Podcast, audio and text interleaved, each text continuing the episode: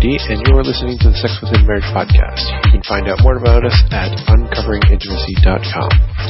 Now, I don't know about everyone else, but this summer has been crazy for us. Uh, I think we've been camping more weekends than we've been home. In fact, as I record this, I'm sitting in my trailer at the Muskoka Bible Center where we're camping this entire week. As such, I'm trying to catch up. Uh, believe it or not, I haven't managed to answer questions yet from May or June, uh, so we're going to do that today, and uh, I have quite a few still from July that I'm going to handle separately in another podcast episode. Um, but this Muskoka Bible Center where we're staying has a daily kids program for two hours every morning, so I'm going to do my best to fit in a podcast recording session every day. Um, but because of that, I'm sitting in a trailer without my usual podcasting setup, so please excuse the sound quality. Uh, I don't have my regular mic, and uh, this one sounds a little hollow. And uh, I also don't have my usual multi-monitor setup. Um, so, uh, yeah, if I seem a little out of sorts, it's because I my environment's changed rather drastically from my usual setup. But today we're tackling uh, questions such as how important is communication during sex? Is it wrong to not want your wife to lose weight? Uh, if somebody asked if they should have an affair, how do you find time to have sex when you have young children? Does premature ejaculation affect your sex drive? What to do if your husband won't quit masturbating alone? Uh, is it still considered cross-dressing if it's for comfort? Uh, there's a question about male chastity or female-led relationships, and whether or not you should suggest a boob job to your wife. And finally, a question about language in the bedroom. So today we're answering those questions from our Have a Question page that were submitted anonymously. If you have your own question that you'd like to have answered, you can ask them there. Uh, link is in the show notes or on the blog post.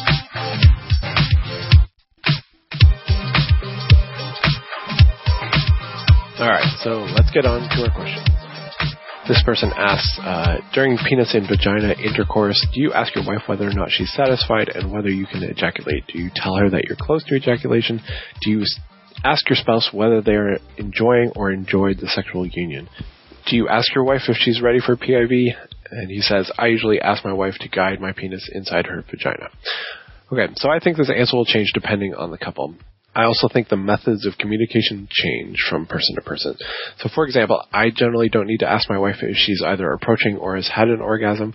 Um, I I can just tell from her body language and the way she's breathing and the way she's moving and everything. Um, but I mean, sometimes they do kind of sneak up on me, um, and sometimes they sneak up on her too. Um, but more or less I can tell where she when she's close or about to go over. So while she may not explicitly state that she's about to orgasm, her body communicates this in a variety of ways.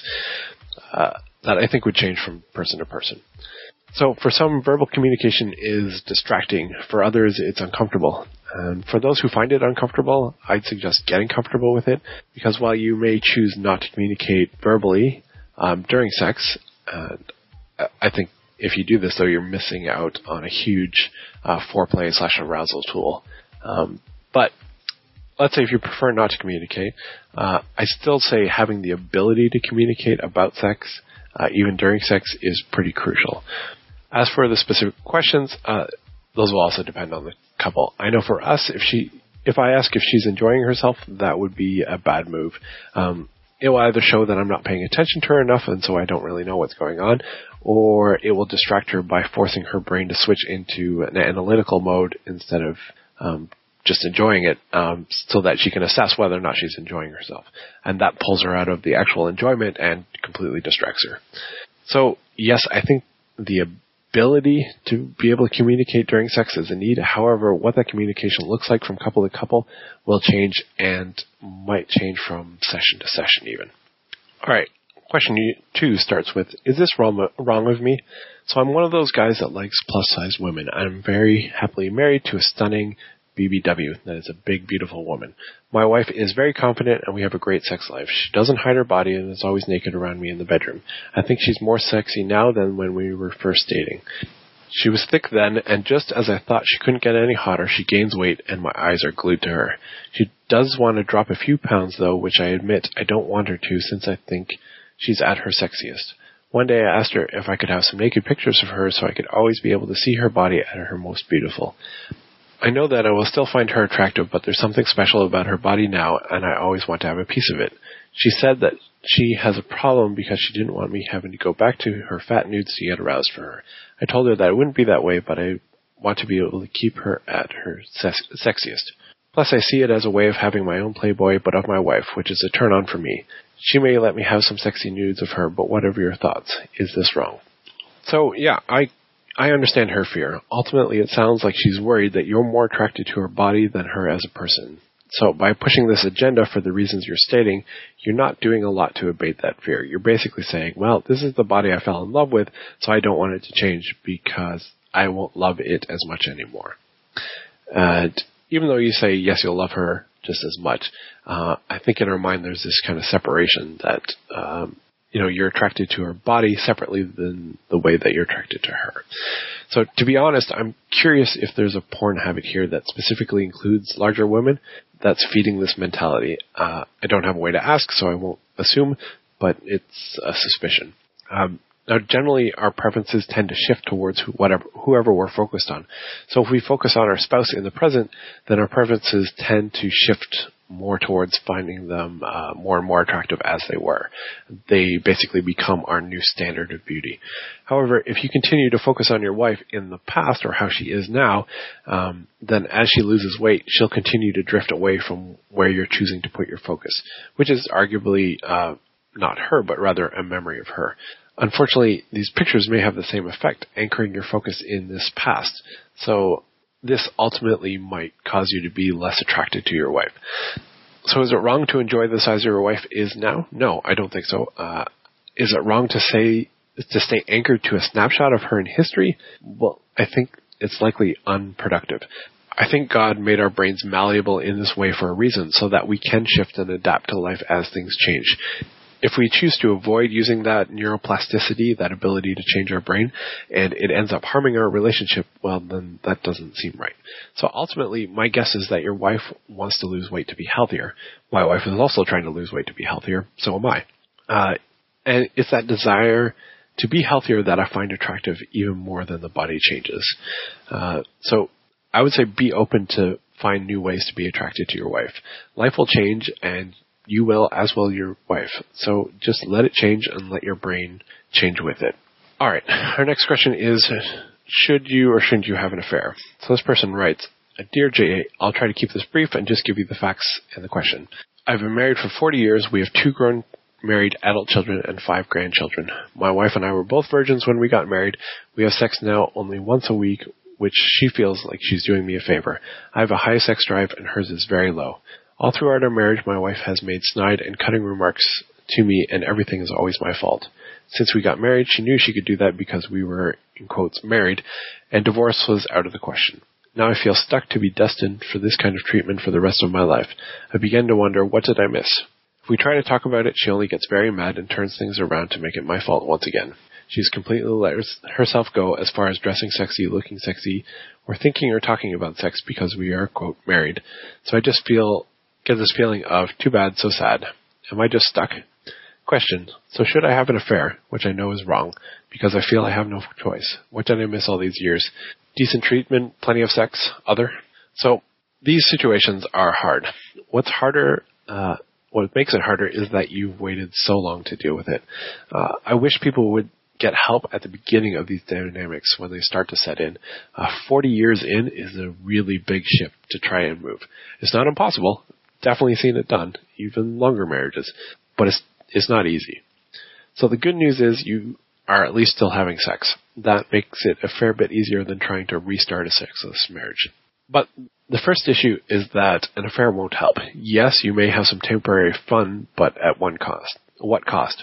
If you get found out, which is likely, um, you will ruin your reputation with your children and your grandchildren, not to mention potentially destroying any chance of improving your marriage. Um, leaving that co- sort of legacy to your family could have ramifications for generations. Um, that's aside from the damage you'll do to your relationship with God because you know this is wrong. Secondly, it doesn't solve any of the underlying issues. You're abandoning your wife to her sickness, and yeah, I'm going to call it that.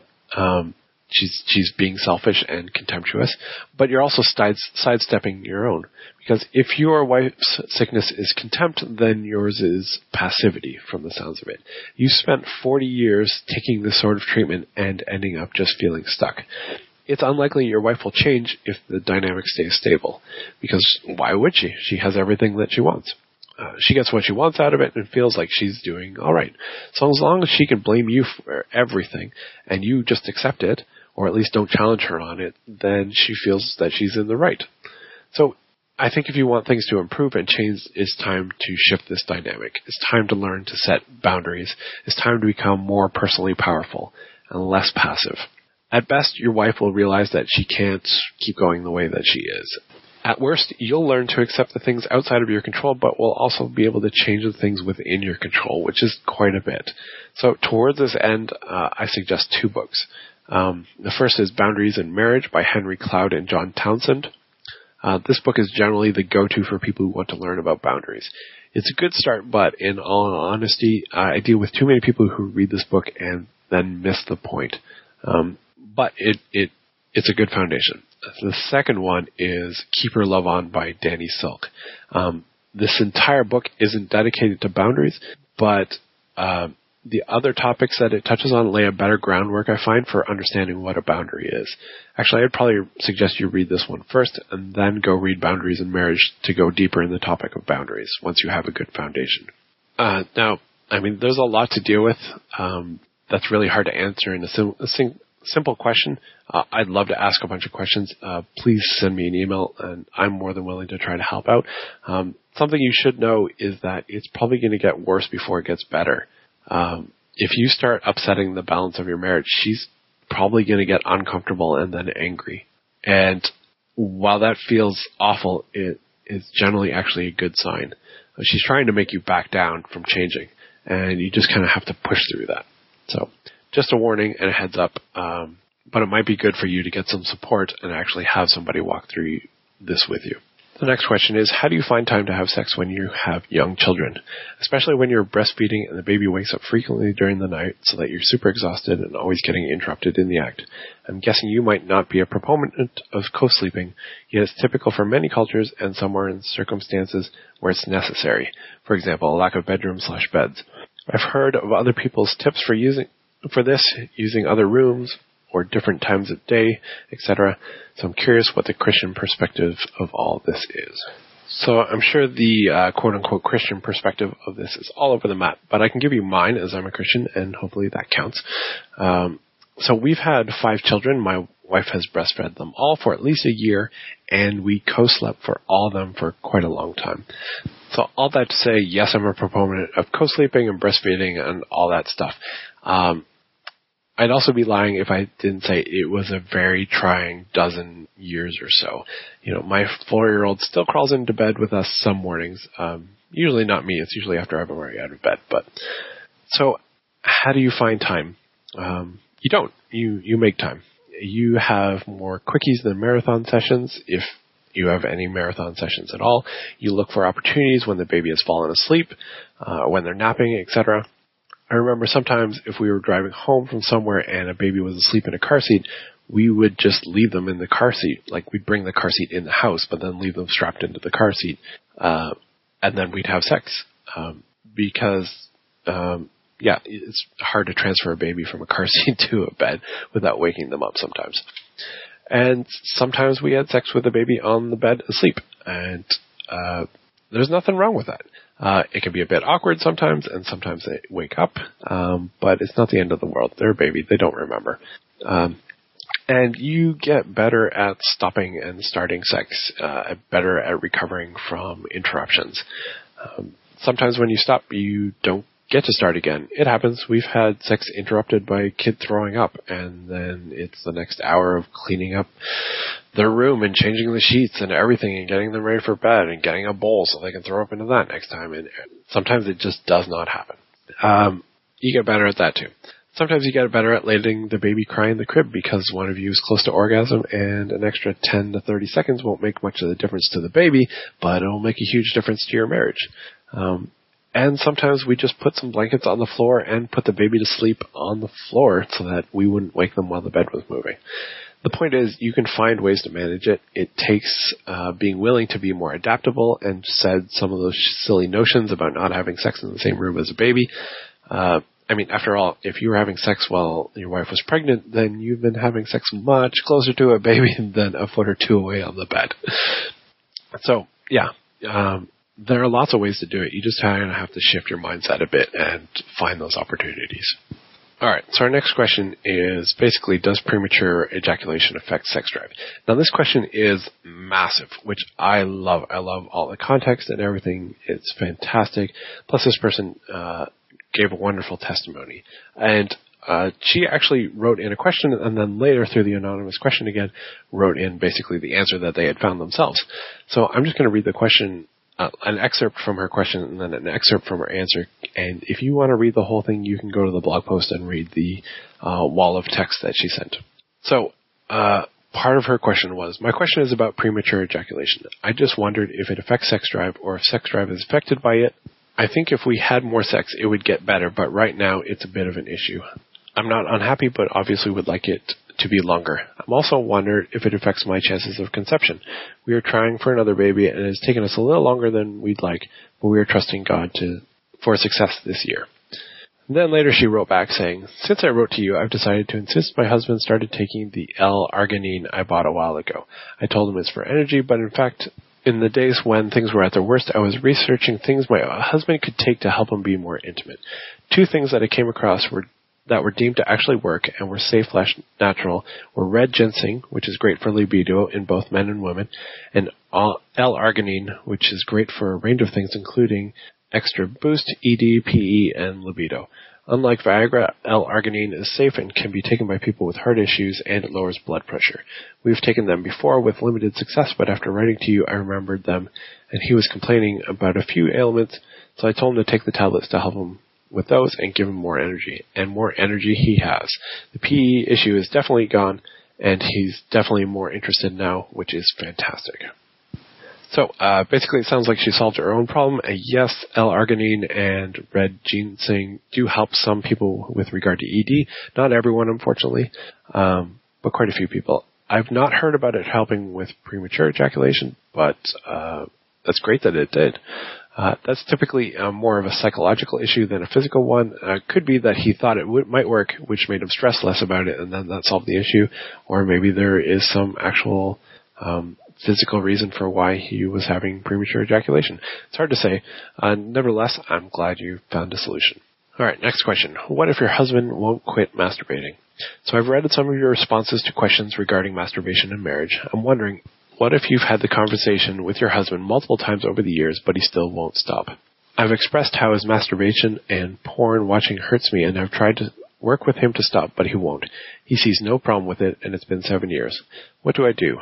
It's destroying me emotionally. I don't want to divorce because we have children and I think it would be damaging for them, but I'm seeing no other way. In your opinion, is divorce the answer? I've prayed to God about this many times, but I just don't know what to do. Any advice that you can give to me would be helpful. Thank you. So I have two answer to, answers to this, depending on whether or not that destroying me emotionally is an exaggeration or you mean it literally. But first, I want to make a point. Uh, it's that we can't control other people. Control is the opposite of love, and it doesn't work well anyways. He will not change for you. He will only change because he wants to. So, one could say that he's chosen porn over you, but that's not quite true since you've been telling him for seven years that you don't like it, and uh, he's kept doing it. So basically, he loves having porn and you, even if it's a less happy you. So I'd guess he loves porn more than you feeling emotionally safe. Uh, I think that's fair to say. My point is, he doesn't think it's wrong to watch porn, so you can't hold him accountable to standards that he doesn't agree with. As well, you promise to love and support him in sickness and in health, here's his sickness. So if you leave, be clear, it's not because of his actions, it's because of your reaction to his actions. Which isn't to say that leaving is wrong. I'm just saying, uh, I think sometimes we flip these things around. So if your reaction is seriously destroying uh, you emotionally, then separate. Uh, be clear why. Take a break from your marriage so that you can get help and pull yourself together. Um, and I don't mean that to sound uh, insensitive or this is that this is all your issue or anything. Uh, I literally mean like take a break so that you can be healthy and get in a good spot. Um, this will also give him the opportunity opportunity to decide whether he wants you or porn because he's never actually had to face that choice seriously yet. If he chooses not to quit and you feel you can't ever go back and keep your sanity, then consider a divorce so that you can set him free to do what he wants to do, which is be with porn. Uh, it's not loving to kind of keep him in this limbo that he's in, or it would be in if you separate. So uh, accept that you can't keep your vow and set him free. So someone is not going to like that. I said that, so let me be clear. Yes, I'm well aware that he's not keeping his end of the vow either. But this isn't a contract. Uh, it's two separate covenants. Um, just because he broke his doesn't mean that she's free of hers. Uh, that's how I view marriage, anyways. If he decides to leave, then let him go. Uh, you can't keep a covenant with someone who doesn't want a relationship. But he wants to, if he wants to stay married, then it's not him who's leaving the marriage. Now, if you decide after separating that you'd rather have him, including his porn use, than not having him as your husband at all, then go back to him and learn to forgive him and keep forgiving him. Uh, recognize that his moral compass is not the same as yours. Uh, this is going to cause a lot of heartache, um, but you can decide to either stay and bear it, or say you can't handle it and leave and let him have someone else who potentially can.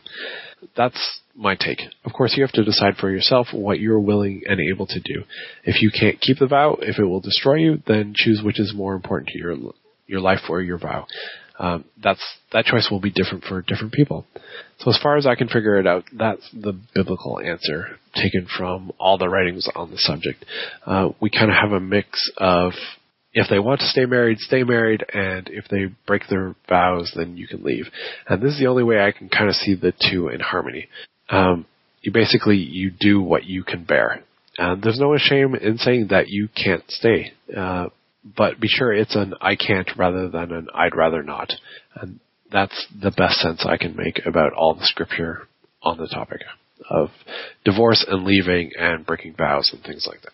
All right, the next question is about cross-dressing, uh, which this keeps coming up again and again from time to time. And uh, this person writes, I read with interest your cross-dressing blog post. I understand your position regarding dressing as a woman, wig and all. Do you think this extends to wearing women's panties? Uh, the argument is that women's panties are sexier and more comfortable than men's underwear. The individual is not trying to look or feel like a woman, but be more comfortable. So, the men and women in our uh, support group uh, for our blog uh, seem suspicious about this one. For one, no one uh, neither men nor women seemed to think that women's underwear was more comfortable than men's. Um, that seemed a ludicrous statement. Um, secondly, the general suspicion was that this is a way to rationalize cross-dressing. So ultimately act in accordance with your own convictions, but I'll admit I'm suspicious about the motiva- motivations for this one as well. And I think that's all I'm going to say about that. Uh, question number eight. Uh, this person writes, sorry if this is too bizarre. I promise that I'm asking in good faith. And he says this because sometimes, um, actually quite a bit of the time I get questions and I pose them to our support group in our forum and, uh, they go, this is a joke, right? Like, I, I think they're just trying to get a rise out of you. And, uh, I don't. I don't think so. I think most of the time people are actually asking in good faith. They they have serious questions. They're just so far out of the range of what most people deal with that they seem ludicrous. So, anyways, this guy's right. Sorry if this is too bizarre. I promise that I'm asking in good faith. What is your take on male chastity or female-led relationships? Can this be biblical or part of a God-fearing, healthy Christian marriage? I'm asking because I really don't know. Thank you for all the work you do for us earnestly striving for better, better marriages. So, it's not too bizarre a question for me. Uh, in fact, I'm pretty sure I've dealt with this before, but I can't remember if it was on the blog or the podcast or just in an email. So, anyone who's been reading my blog for a few years uh, remembers way back my wife and I co-wrote a sermon that we preached in our home church about uh, husbands being the head of the household. I posted it in two parts, which you can get the links in the show notes. Uh, the point is, I'm pretty pro husband led marriage based on both uh, the Bible and the physiological evidence, as well as my own personal experience of trying to be egalitarian when we first got married and having that fall into a mess, plus a lot of other husbands and wives going through similar experiences. Um, I've yet to see a marriage where uh, the wife is leading and it's happy. Um, I've had a few people email me that say yes, ours does, but I've never seen them and I've never come in contact with them. Uh, every time I talk to a wife who's leading um, and actually have more of an in-depth conversation, they tend to be miserable. Um, as well, I did a f- survey a few years ago, and it showed that uh, marriages where the wife leads are far likely, far more likely to be sexless, and almost always end up having a very low frequency of sex. Which, I mean, sex isn't the end all and be all of marriage, but it tends to be a pretty good barometer. Uh, as well, overall marriage satisfaction tended to be much lower too. So for me, I think it's dangerous. Uh, it doesn't mean it can't theoretically work for some, but it just doesn't make sense to me, both neither from a uh, a biblical model, nor from a psychological model, nor from any of my personal or anecdotal experiences with others. Um, so I'd say be careful.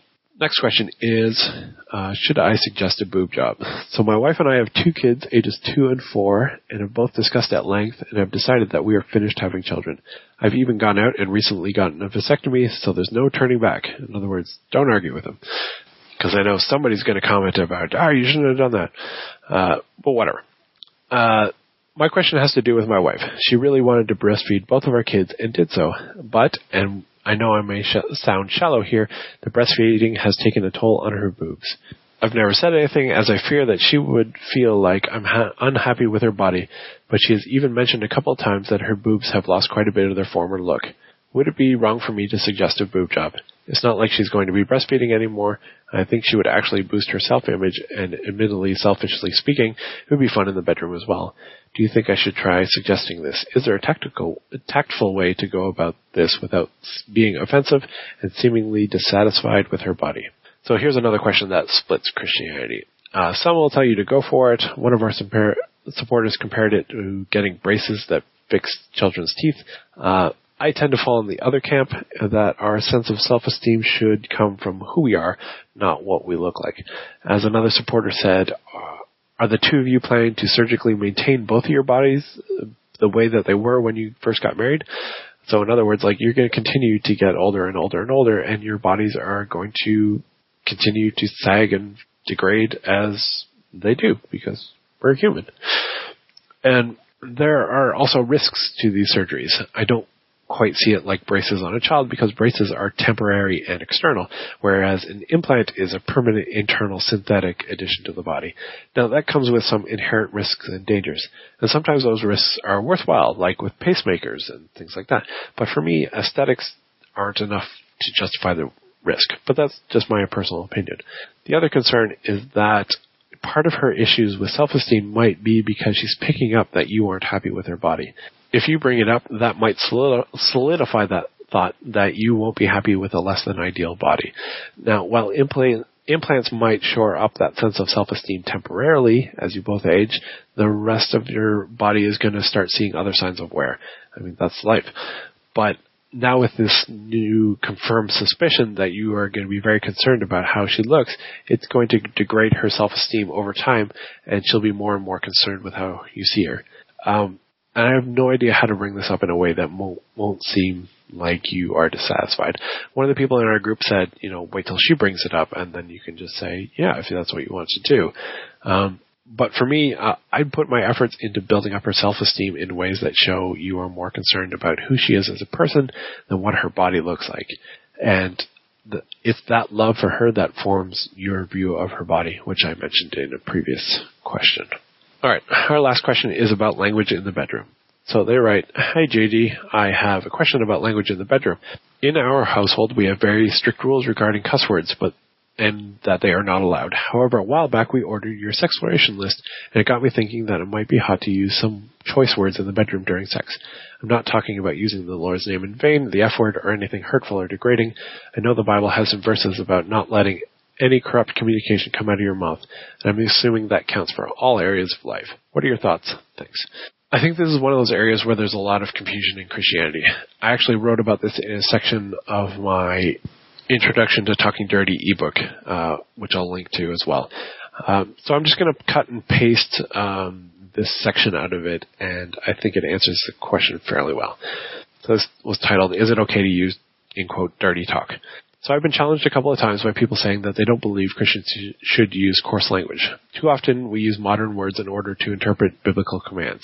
For example, we all know that one of the Ten Commandments is not to swear, right? Well, yes and no. Swearing used to be considered taking God's name in vain, in Exodus 20 verse 7, and that's what we are forbidden as Christians to do. However, more modern swearing typically describes vulgar language instead, and most people wouldn't consider taking God's name in vain as swearing at all. It's become commonplace, sadly. Another warning is not to curse, for example, in James 3 verse 10. But again, our modern, language gets in the way. Cursing used to mean pronouncing a curse on someone, wishing them ill, or making uh, known your hatred for them. Today, cursing means the same thing as swearing does, just using vulgar language. And so we have Christians who don't use vulgar language, but who curse and take God's name in vain. Uh, and everything's kind of gone backwards there. Now, I, I, agree that Christians should not use vulgar language in their daily lives. It sends out the wrong message to non-Christians about our love and respect for God's creation. However, in the bedroom, behind closed doors, I believe certain words can be reclaimed. After all, I don't think words are good or evil. It's rather how we use them, the context, the tone, and the intent behind them. Uh, even the Bible can be used inappropriately. Uh, and uh, in the province next to mine in Canada, in Quebec, which I actually grew up five years in Quebec. Uh, some of the worst swear words uh, there, or the most vulgar language, are derived from things related to the church because of their whole history of the church um, kind of having a theocracy and ruling with an iron fist in Quebec. So uh, when there was kind of this whole rebellion going around, their language shifted so that uh, words related to communion, to the tabernacle, the sacraments, chalices, um, pretty much anything said uh, about the church with the right inflection are considered extremely rude language, like worse than the F word almost. Uh, so the point is, uh, words can be used inappropriately, and uh, that's wrong. Um, so what is the appropriate use for these words? And I think that's up to each couple to decide whether or not certain words are appropriate in their own bedroom between the two of them. Uh, used appropriately in the bedroom, you know, between spouses, uh, these words can take on a different meaning than our culture gives them. My wife never uses foul language. However, inside the bedroom, these same words, when occasionally spoken by her, bring excitement and passion. Uh, I'm honestly not sure if it's because it's taboo or naughty, or because of the rarity, or because it's exciting to see a spouse so lost in passion that they step kind of out of their normal character and are vulnerable, or if that's she's willing to push her boundaries to turn me on. Um, maybe it's all those above. But in our bedroom, these words take on new meanings. They convey love and passion. They become special, almost a secret between us that isn't shared by no one else. In that way, I think Christian couples can reclaim some of these words and use them in the appropriate context. So if you want to read more about that topic, I suggest checking, checking out our Introduction to Talking Dirty ebook. And that's it for today. If you have questions uh, of your own, you can ask it on our anonymous Have a Question page, or just email me at j at uncoveringintimacy.com. Uh, I kind of prefer that because then I can ask questions in return and get more context, and we can have kind of a dialogue more than me kind of hoping to guess what you said just based on your question. Uh, as well, we are getting very close. We're 93% of the way there to our next supporters goal. Uh, if you have an interest in joining our supporters community and forum uh, to show your support and get access to these questions as they come in rather than having to wait a month or two or sometimes three, uh, as well, you get an amazingly sex positive uh, Christian community, then um, check out our supporters page at uncoveringintimacy.com slash donate. That's it for now. We'll talk to you later.